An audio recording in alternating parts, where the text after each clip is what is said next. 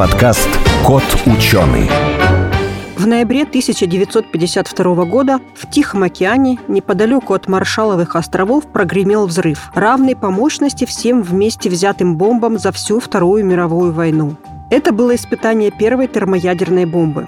Взрыв полностью стер с лица Земли, точнее испарил остров Элугилап – Весь атолл и побережье, и воды, и коралловые рифы были заражены радиоактивным излучением. Когда ученые изучили то, что осталось от острова, оказалось, что среди радиоактивных продуктов распада урана есть и что-то совершенно необъяснимое. Так были открыты новые элементы периодической таблицы Менделеева, Эйнштейни и Фермий. С тех пор были получены еще полтора десятка новых элементов, но уже более безопасными способами. Как именно сейчас выясним у нашего гостя ученого фабрики сверхтяжелых элементов. Сухие цифры, графики и датчики, законы и формулы – скучно. Нужна ли наука в нашем обществе потребления и ярких рекламных слоганов? Пандемия и природные катаклизмы показали, что без науки нам в никуда.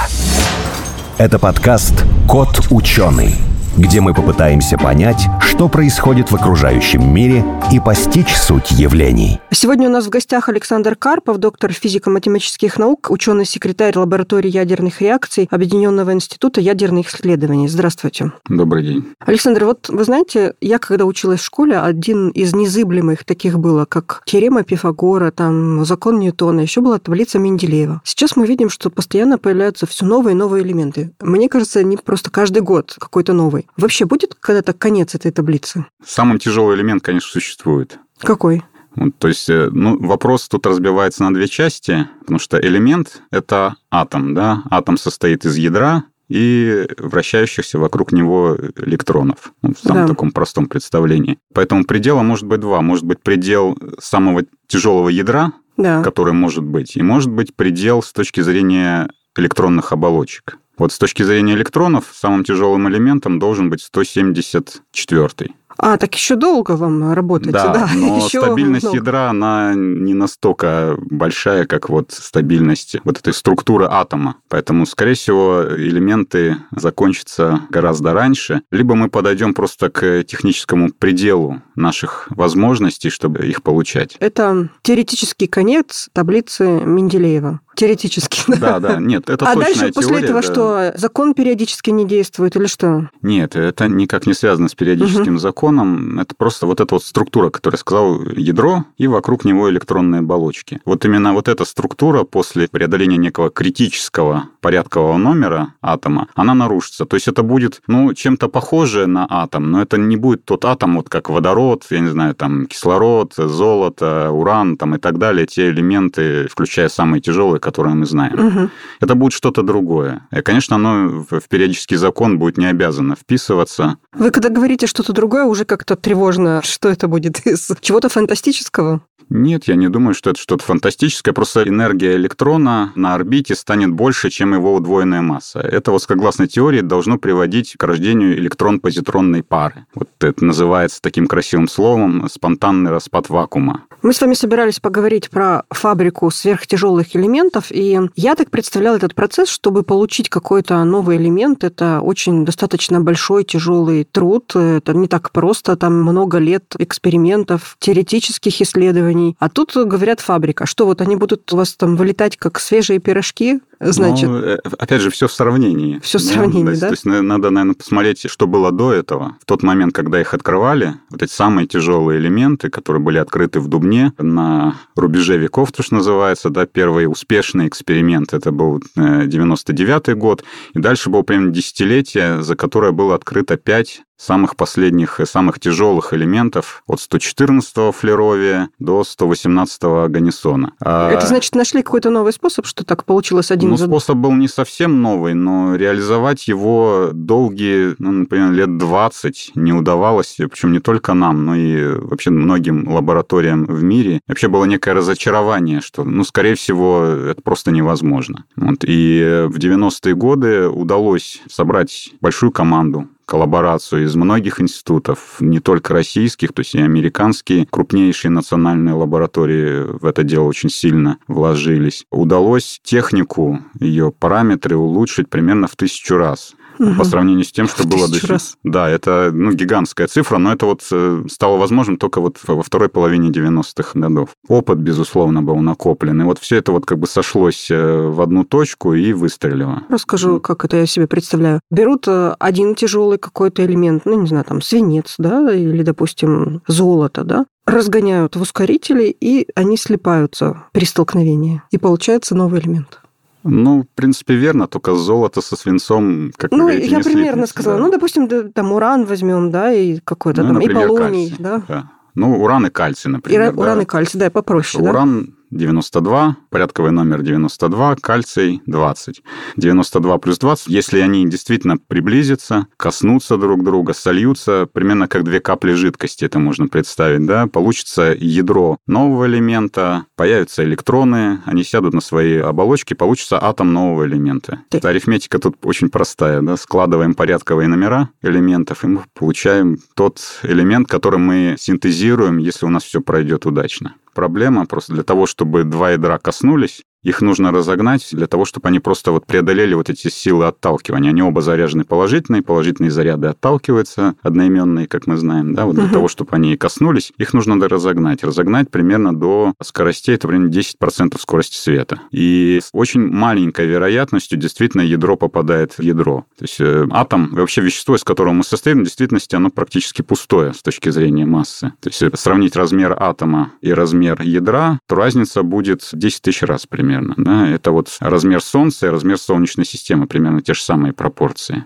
И получается, что мы должны вот в этой вот маленькой точкой попасть, Попасть. в другую маленькую точку. И Вероятность этого, вообще говоря, довольно низкая. И попасть причем нужно ну, практически лоб в лоб с нужной энергией, и дальше еще будет множество всяких препятствий. То есть они не совсем сольются, вот как коснулись и слились. Так не бывает. Там есть множество всяких препятствий на пути вот этого образования вот этого такого сферического сверхтяжелого ядра. И в основном все они будут потеряны. То есть они развалятся либо до слияния, либо во время охлаждения этого ядра, и ну, ничего просто не зарегистрируем, не получится атом. Поэтому вот, э, опять же, возвращаясь к вашему вопросу про фабрику, да, когда их открывали, эти элементы, то, ну, например, 114 элемент, его получали примерно один атом в неделю. Один атом в день это было счастье. 118 самый тяжелый. Это примерно был один атом в месяц. То есть это там не щепотка, да, не килограмм, это штучные атомы. Было показано, что они существуют, как их можно получать, сколько их можно получать. И на это вот ушло примерно 10 лет подготовки, еще 10 лет экспериментов. И потом еще примерно 10 лет, чтобы доказать, э, что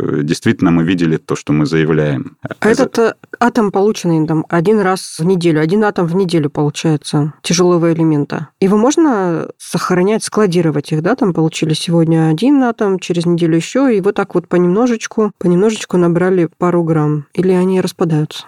Но те конкретно, которые мы получали, они живут не так долго. То есть самые большие времена жизни, которые мы видели, это примерно полминуты. Полминуты? Полминуты. Кажется, что это очень, вообще говоря, мало, но это все в сравнении познается. То есть это был изотоп 112 элемента. 112 элемент был уже известен, был открыт в Германии, но другим способом. Коперницей. Да, Коперницей. Коперницей. Э, Вот. И времена жизни, которые видели, они были в 10 тысяч раз меньше, чем другим способом, который использовали мы. В таблице Менделеева это есть, но есть такое понятие вот в ядерной физике, как остров стабильности сверхтяжелых элементов. Это некая такая гипотетическая, пока еще, хотя уже доказано, что она существует, но долгое время считалась гипотетическая область э, на, как говорят, на карте ядер, Мгм. где по одной оси отложено число нейтронов в ядре, по другой число протонов в ядре, где времена жизни вот этих очень тяжелых э, ядер перестанут вдруг уменьшаться, что они делали до сих пор, и начнут расти. То есть, когда мы отходим от урана, последнего известного элемента, то времена жизни, они все становятся все Уран меньше, по- меньше, меньше, меньше. И Уран – последний известный элемент, который в природе бывает. Последний, да, природный элемент Да. это уран. Его Мгм. много. За ураном, ну, можно сказать, что практически в природе ничего нет. Находят в каких-то следовых количествах, но Ну, то есть, они, если их даже в природе в следовых количествах, значит, они могут долго существовать. некоторые из них, конечно, да. Для того, чтобы найти что-то в природе, ну, когда говорят природа, имеется в виду Земля все-таки, да, окружающий нас э, мир. Потому что все-таки там Вселенная это гораздо больше. А почему они распадаются? И распадаются ли на те же части, из которых вы их слепили? Нет. А, нет, они в другом, нет, да? Нет, они распадаются совсем по-другому, не так, как они были получены. То есть обычно они испытывают альфа-распад, вот это, ну, вылетает ядро гелия. Да. Может это один раз произойти, может несколько раз, несколько альфа-частиц вылететь. Ну и таким образом вот постепенно мы, ну, либо дойдем до стабильного, либо, ну, может, например, поделиться на две части, называется спонтанное деление. Но Такое- чаще такая всего вещь. вылетает ядро гелия до тех пор, пока не успокоится. пока не успокоится. Но если говорить про сверхтяжелые, то Да. э, вот ситуация выглядит так, что мы видим несколько вот этих альфа-распадов и потом спонтанное деление. Вот то, что видят. Как вы успеваете заметить, что вообще что-то получилось? Ядро путешествует от мишени, где оно было получено, до детектора, который его регистрирует примерно микросекунду. Это одна миллионная часть секунды. И если оно живет дольше, то оно долетит, будет зарегистрировано. Мы сможем померить его время жизни, например. Если оно живет больше, чем миллисекунду, можно, например, массы измерить. Если живет больше секунды, то можно даже изучать химические свойства, и это делается. То есть это такая особенная химия, химия единичных атомов. То есть она немножко так с ног на голову перевернута. То есть обычная химия, это мы берем сразу много атомов, Да. и делаем один раз какой-то эксперимент. Вот эта химия единичных атомов, все наоборот. У нас есть один атом, но мы делаем эксперимент много раз. И таким образом вот э, набирается статистика, и чем больше мы получим этих атомов, да, чем больше у нас будет накоплена статистика, тем точнее будет тот результат, который мы хотим получить. Тут как раз и появляется идея фабрики. Так оказалось, да, что вот за годы, прошедшие с предыдущего вот этого рывка в эффективности, в тысячу раз о том, о чем я говорил, техника тоже уже ушла далеко вперед, и оказалось, что сейчас можно, ну, примерно раз в сто сделать еще лучше ту самую технику, которая вот используется для э, вот подобных экспериментов. Для этого нужно было все оптимизировать, может быть, где-то сделать не универсальную технику, а более специализированную. И вот это вот все легло вот в идею создания фабрики сверхтяжелых элементов, где рост производительности, да, так скажем, ну вот это десятки раз. То есть там, где эксперимент длился месяц, да, его можно сделать, ну, условно говоря, за день. Или подождать месяц, но набрать в 30 раз больше атомов. И это открывает действительно совсем другие возможности для изучения этих элементов. Вот, я хотела спросить, если они так тяжело их получить, так мало живут, для чего это вообще нужно? Ну, наверное, надо спросить, для кого? Кто, кто, чего, за- кто задает вопрос, да. Для чего нужны ученому? Для чего нужны... э, Таблицу до конца заполнить. Вот здесь я вижу еще в тех, которые можно сейчас распечатать, вот есть две свободных клеточки, да, вот мы их заполним и отпразднуем, и можно дальше ничего не делать. Или как? Ну, не совсем так. Но с точки зрения фундаментальной науки, у нее все-таки цель это познание окружающего нас мира. Да? То есть до Да. 170-го. В данном случае речь идет о мире атомов, о мире ядер, да, пределах существования атомов и ядер. То есть это вот э, в чистом виде фундаментальная наука. И обычно, когда вот такой вопрос задают, да, зачем это нужно, то имеют в виду все-таки науку прикладную. То есть зачем это нужно нам в обычной жизни. Ну, допустим, не в обычной, но давайте ну хотя бы почему? так средний, да? Ну, ну, почему? Поможет ли это изобрести какое-то новое топливо, новые аккумуляторы, новые процессоры? Ну, Что там, э, Поможет или не поможет, я, наверное, ответить не смогу, но вот то, что сами сверхтяжелые элементы, которые получаются в единичных количествах, да, в количестве единичных атомов, их использовать нельзя никак, но это очевидно. Да. Вот э, то, что можно использовать, и то, что действительно используется, и, в принципе, вся история науки это показывает, что используются технологии, а, которые создаются для вот этих вот больших открытий. То есть для того, чтобы сделать такое открытие, нужно, вообще говоря, выйти, в том числе в технологическом плане, за рамки того, что было возможно до сих пор. Это, естественно, и э, лучшие инженеры, лучшие ученые, которых привлекают такие задачи, задачи создания ну, чего-то вот такого большого, нового, нерутинного абсолютно. И вот здесь становятся действительно возможны технологические прорывы, новые идеи, которые э, потом через годы, ну, все или не все, но находят все-таки применение. В каких-то других отраслях? Да, но сейчас, наверное, такое направление, куда больше всего идет вот всевозможных таких новинок, это медицина. Медицина? Ну, конечно. Ну, ядерная физика вообще для медицины дала очень немало, да, это и ПЭТ-томография. Да, радиоизотопы для томографии, радиоизотопы, которые используются для лечения самых тяжелых заболеваний. Все они получаются абсолютно на тех же самых ускорителях, но на их уменьшенных копиях. В тех же самых ядерных реакциях, которые используют для вот чисто научных целей. А ускорители используются для лечения опухолей. Угу. Протонная терапия, есть ценные, целые центры, да, и в России, естественно, они появляются сейчас э, довольно в большом количестве. Вообще говоря, сам по себе интернет, вот этот, к которому мы привыкли, www, это было впервые изобретено как чисто научный инструмент в ЦЕРНе, Европейской организации ядерных исследований, ну, как некое вот э, удобный такой вот интерфейс передачи информации. Вот это чисто научное изобретение, которое было никак не связано с какой-то пользой для людей, сейчас мы просто без него жизни представляем. Ну, хороший пример. Ладно, тогда пусть, пусть тогда будет много новых э, тяжелых элементов, сверхтяжелых элементов, из тех, которые можно получить и хранить, вот как говорится, в граммах. Это какие элементы? Ну, ну которые, допустим, э, в природе невозможно найти да, нигде, да? да? а мы их можем получить. Следующий их... за ураном. Но очевидно, что плутоний, ну, мы все, да, слышали такой элемент, плутоний, да, его используют и в энергетике, в оборонной сфере. Его можно получать, некоторые его изотопы можно получать э, практически тоннами. Чем дальше мы уходим от урана, тем эти все количества все меньше и меньше и меньше. Вот э, Калифорний, 98 элемент, можно получать в десятках миллиграмм. Его получают, это, вообще говоря, коммерческий продукт, и если залезть в Википедию, можно обнаружить, что это самый дорогой металл. От Калифорнии это металл, это самый дорогой металл в мире. Он действительно выглядит как металл? Да, ну, металлы все примерно одинаково выглядят. Следующий за ним 99-й, его можно получать уже в количестве микрограммы. То угу. есть одномиллионная грамма. И уже, наверное, купить практически невозможно. Да, ну, он практического применения уже, в общем-то, не находит. А элементы вот от урана 92 до 98 Калифорния, они используются. Используются и в неких бытовых приборах. То есть, например, америций, я не знаю, до сих пор или нет, но использовался в детекторах дыма плутоний, ядерная энергетика. Да, Калифорнии долгое время использовался при разведке нефти, способ нейтронный каротаж назывался. Вот он как источник нейтронов использовался для геологоразведки. А вот, э, например, если взять необычные условия, а, допустим, в ядре Земли, внутри Солнца, в черных дырах, э, могут происходить такие процессы, приводящие не к распаду, а вот к созданию новых элементов?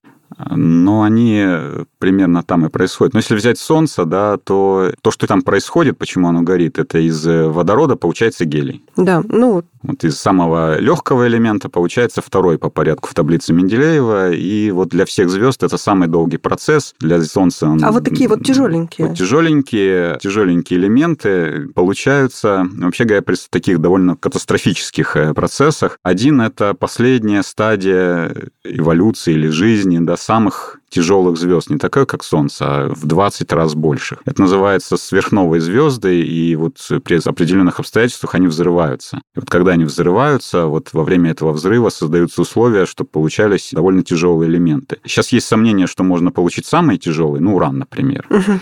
И... Ну, он же как-то получился да, на Земле, вот, да? безусловно, он как-то получился, и считается, что есть такой еще более редкий, более экзотический процесс, как столкновение нейтронных звезд. Когда звезды взрываются сверхновые, то то, что остается, ну, это может быть, например, нейтронная звезда. Бывают они, так называемые, бинарные системы, когда две звезды вращаются друг относительно друга. И вот в какой-то момент они приближаются, там миллионы лет это может происходить, да, и в какой-то момент сливаются, и в этот момент вот как раз образуется самый самые тяжелые элементы. И вот, например, пять лет назад было первое наблюдение, экспериментальное наблюдение такого вот процесса. Но и в интернете можно найти, сколько там золота было произведено. Кто-то говорит, что примерно масса равная масса Луны, вот такое количество золота было выброшено в окружающее пространство. Ну, вот, вот эти вот катастрофические явления, это вот э, то, где эти самые, самые тяжелые элементы получаются. Но такие элементы, как, допустим, тот же Коперницей, нечего там искать во время взрыва звезд. Нет, нет, нет, нет. То, что уран последнее, что мы находим на Земле, это следствие двух обстоятельств. Первое, то, что элементы за ураном не живут так долго. То есть уран живет 4,5 миллиарда лет.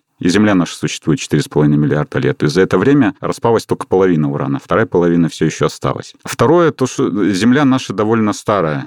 Да, вот я сказал, 4,5 миллиарда лет, и в ближайшем к нам космосе ничего такого страшного не происходит, на наше счастье. Вот эти два обстоятельства как раз говорят, что те элементы за ураном, которые были, они просто распались за вот эти миллиарды лет, которые наша Солнечная система существует, они распались. Но они были. Почему-то мне вот эта вот отметка ваша 170 теперь не дает покоя. Это ж сколько еще можно дорисовать клеточек? Но есть, опять же, если вот есть идея или теория угу. существования острова стабильности, в центре которого элементы могут жить достаточно долго. Там от некоторые предсказания говорят, что тысячи лет, кто-то и миллионы лет. Этот вот. остров стабильности вы имеете это, в виду, Это в районе что... 114 элемента. А. В районе 114 элемента. И ниже. Но остров, он все-таки имеет вершинку, да, и какие-то там вот э, склоны уходящие в море нестабильности, как... 114 это флеровий. Флеровий, да. Флеровий. Да. То есть 114 может жить тысячи лет? Вы да, это имеете если, в виду? Да, да, да. Но для этого нужно иметь правильное соотношение нейтронов и протонов. То есть ядро это а, не, не только протоны. Вот оно да? что, да? Так может просто не подобрали... Да.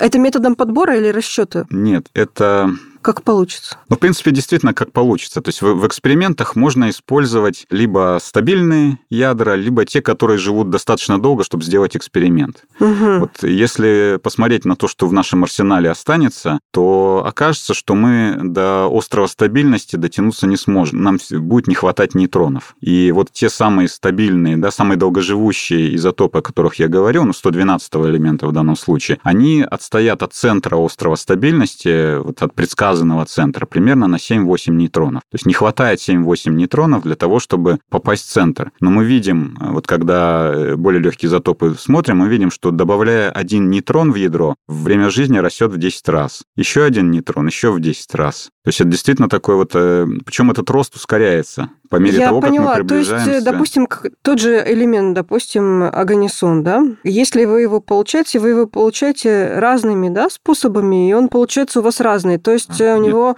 118 – это его номер, а масса его может быть различная, и от того, сколько там нейтронов в ядре, зависит, будет ли он жить. То есть Конечно, тут вариаций, да, да, да, и у него 294, допустим, вот в таблице написано. 294 – это сумма да, да, да. 118 Но если протонов мы, допустим, и соответствующее число если нейтронов нам с вами удастся добавить туда там 298 сделать, он будет, а может он будет жить дольше. А вполне возможно, да. А, только вот просто из чего сделать вопрос. Совершенно верно, да. Вот даже для того, чтобы просто вот как бы выйти на берег этого острова, да. пришлось взять очень редкие изотопы, ну, например, кальций, да, вот тот кальций, который использовался, ну, кальций везде, там мел, не знаю, кости, ну, кальций, все что да, угодно, кальций да. везде. Кальция много. Но это в основном природный кальций, это кальций 40, 20 протонов, 20 нейтронов. Вот его угу. самое большое количество. Можно И в этом было. природном кальции есть маленький процент кальция 48. Это в нем на 8 нейтронов больше. 0,2%. И вот для того, чтобы разделить, нам нужен для экспериментов вот именно вот этот кальций 48. Изотопы можно делить. Но вот делают вот это только в одном месте в мире. Это в России происходит, на севере Свердловской области, город Лесной, там находится предприятие Росатома, электрохимприбор. Вот они э, на огромных электромагнитах делят на изотопы разные элементы. Ну, в основном, опять же, это для медицинских целей, но в том числе они получают вот этот кальций-48 в количестве примерно 10-12 граммов в год. Это предел. А и, и это одно место в мире. А кальций 50? Кальций 50 нестабильный. Кальций Ага. 48 это самый э, А может получить самый сначала, тяжелый, а может стабильный. сначала получить кальций 50 нестабильный, его добавить, как вы говорите, Но он живет очень недолго, это будут, ну, может, там секунды, я не помню, сколько кальций 50 конкретно живет. Ну, скажем, это секунда. Это Да. означает, что его нужно получать и тут же использовать. да, да, да. Это можно сделать, но количество частиц кальция, которые вы получите, вот этот пучок, да, который Мгм. ускоритель ускоряет, вы будете иметь примерно в миллион раз меньше. И, соответственно, ждать вы будете в миллион раз дольше образования сверхтяжелого элемента. Да, он получится, наверное, более стабильным, но Я поняла. То есть тут с этими элементами, которые уже открыты, с ними еще можно работать, работать еще многие годы. Да-да-да, вот как раз для чего создана фабрика сверхтяжелых элементов, да? Мне, в общем, так, если по-крупному взять, то это две задачи. Во-первых, ну, уже понятно, что на 118-м элементе таблица Менделеева не закончилась. Есть 118 последний элемент в седьмом периоде периодической таблицы. 119-120 еще. 119-120, они должны быть первые элементы восьмого периода периодической ага. таблицы. И вот э, одна из таких главных э, задач для фабрики – это поставить эксперименты вот по синтезу 119 и 120 элемента. Может быть, дальше, ну, это пока загадывать нет. И вторая, еще более крупная по времени, наверное, задача – это исследование, ну, или как детальное исследование ядерных свойств, химических свойств, атомных свойств, тех элементов, которые уже были открыты. Вы исследуете свойства, которые были открыты. А заранее их предсказать нельзя? Ну, то есть э, теоретически просчитать, что если мы откроем 119 элемент с такой-то массой, с таким-то количеством протонов и нейтронов, то он будет обладать следующими свойствами. Ну, что-то предсказ... у, нас, да. у нас же уже есть такой набор данных э, по больше, чем 100 элементов. Можно уже как-то сделать какой-то... Э, ну, если вы имеете в виду атомные свойства, ну, или химические, химические. свойства, да, то предсказать с определенной точностью можно, несмотря на то, что это теория строгая. Еще Дмитрий Иванович, да, этим да, занимался? Теория строгая, но все-таки там огромное количество электронов, и для того, чтобы вот все их учесть, действительно точно все рассчитать, ну, для этого как минимум квантовые компьютеры нужны, которых пока не существует. Это у нас в перспективе. Но, в принципе, вот атомные свойства можно более-менее точно действительно просчитать. Там такой вот, наверное, большой вопрос, который всех интересует, насколько периодический закон будет справедлив и дальше. То есть известно, есть такие э, релятивистские эффекты. Я думаю, послушайте, мне как раз этот, я даже не собиралась задавать этот вопрос, потому что я думала, что э, открыто уже много других законов, э, закономерностей, которые гораздо важнее, чем периодический закон Вообще Менделеева. Вообще таблица Менделеева, да, это что такое? Это же, ну, таблица, это, по сути дела, просто там ряды, С предсказанием колонки, да. мест. А в основе все таки лежит закон природы, да, периодический закон, открытый как раз Дмитрий Иванович. Вообще говоря, Дмитрий Иванович претендовал на... Нобелевскую Нобелевскую премию. Нет, претендовал на открытие периодического закона. А таблица, ну, ее можно так нарисовать, можно по спирали да. нарисовать, там, я не знаю, э, вообще говорят, ту, как он ее нарисовал, она была на 90 градусов повернута относительно того, как э, мы ее привыкли видеть. Но таблица это не самое, не самое главное. Это, это удобное представление периодического закона. Вот э, и вопрос, собственно, насколько этот вот периодический закон вечный, да, насколько он будет справедлив, когда мы уходим к все более и более тяжелым элементам. Ну вот с точки зрения наверное, атомной физики, это вот, наверное, такой основной вопрос с точки зрения химии этих элементов. А,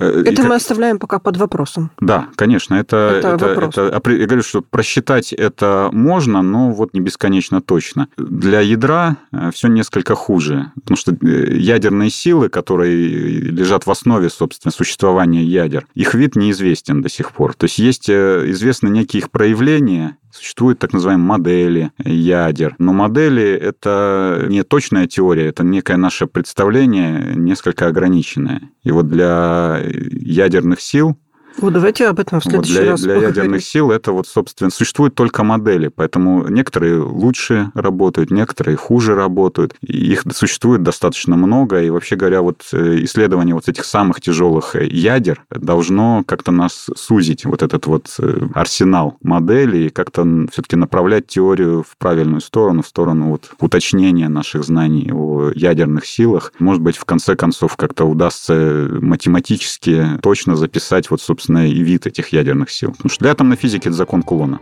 Александр Владимирович, очень интересно. К сожалению, время закончилось, и я хочу в конце напомнить, что у нас в студии был Александр Карпов, доктор физико-математических наук, ученый секретарь лаборатории ядерных реакций Объединенного института ядерных исследований. Спасибо. Спасибо.